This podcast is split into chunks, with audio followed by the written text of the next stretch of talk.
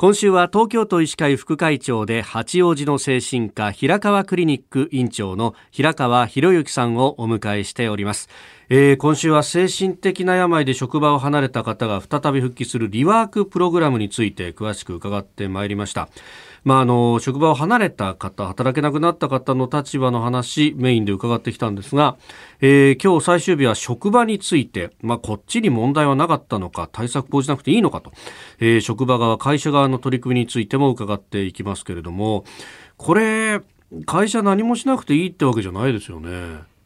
はい厚労省の調査によると、はい、メンタルヘルスの不調で連続して1か月以上休業した労働者あるいは対象者がいたという事業所はおおむね1割ぐらいいるんですね。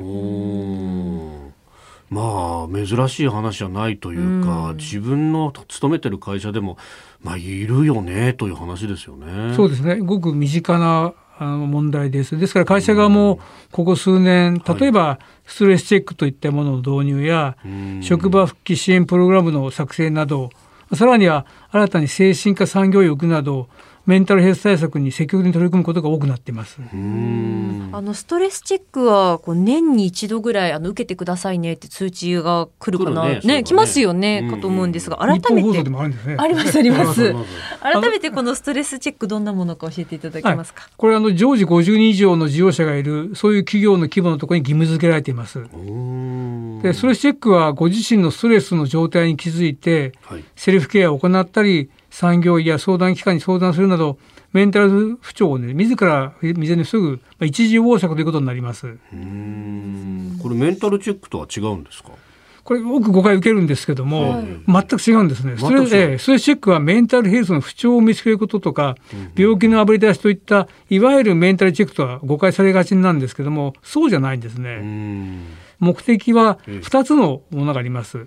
えー、いずれもストレスマネジメントなんですけども、1つはご自身のストレスの状態を確認し、セーフケアに結びつけるってこと、まあ、自分がどんだけストレスを受けているかなってことを実感してほしいってことですよね。はい、で2つ目は会社側が職場内のそのストレス状況をつかむことができますからそれをまあこの調査によって、まあ、チェックによってより働きやすい環境づくりに使えるということなんです。これまあメンタルヘルスのね不調で休業した方、まあ、円満に円滑に職場復帰するっていうのどういったところに注意したらいいですか、まあ、受け入れ側のそういう姿勢ですよね、うん、まあ、大切なことはメンタル不調の休職者といって、まあ、特別な扱いや色眼鏡で見てほしくないんですね。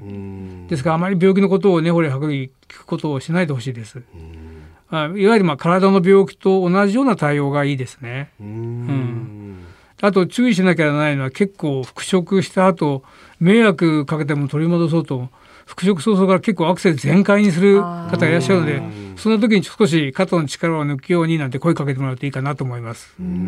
少しずつ少しずつっていうことですよね。そうですね。うんこれ具体的に復職の流れっていうとどう運んでいくべきですか？えっと、さまざまな会社側の受け入れ体制あると思うんですけども最近多い社内制度としては、はい、リハビリ出社というのがあります。まあ、正式な職場復帰決定の前の休職期間中のうちにですね、まあ、お試し出勤する制度です。まあ、あくまでも休職中にやりますので、はい、業務へのプレッシャーも強くならず、まあ、体力の低下を補う上でも有効な手段です。この1週間のメンタル不調から復職についてお話をいろいろと伺ってきましたけれども最後にあのリスナーの皆さんに伝えたいことがありましたらお願いします。ありがとうございます。メンタル不調は誰にでも起こりう本当にごく身近な疾患です。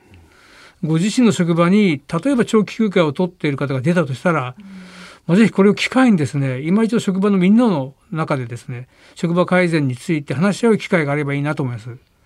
まあ、あの給食といった個人の問題ではなくてこれをみんなで共有できればもうメンタルヘルスの環境を整った働きやすい職場になると思います。ぜひ心がけてほしいと思います。うん確かに愛さ弱いからなとかそういうことでね。なりがちなんですよね。くくられてしまうので、えー、そうなんです。やっぱりみんなで自分たちのまあ自分ごとで考えてほしいなと思います。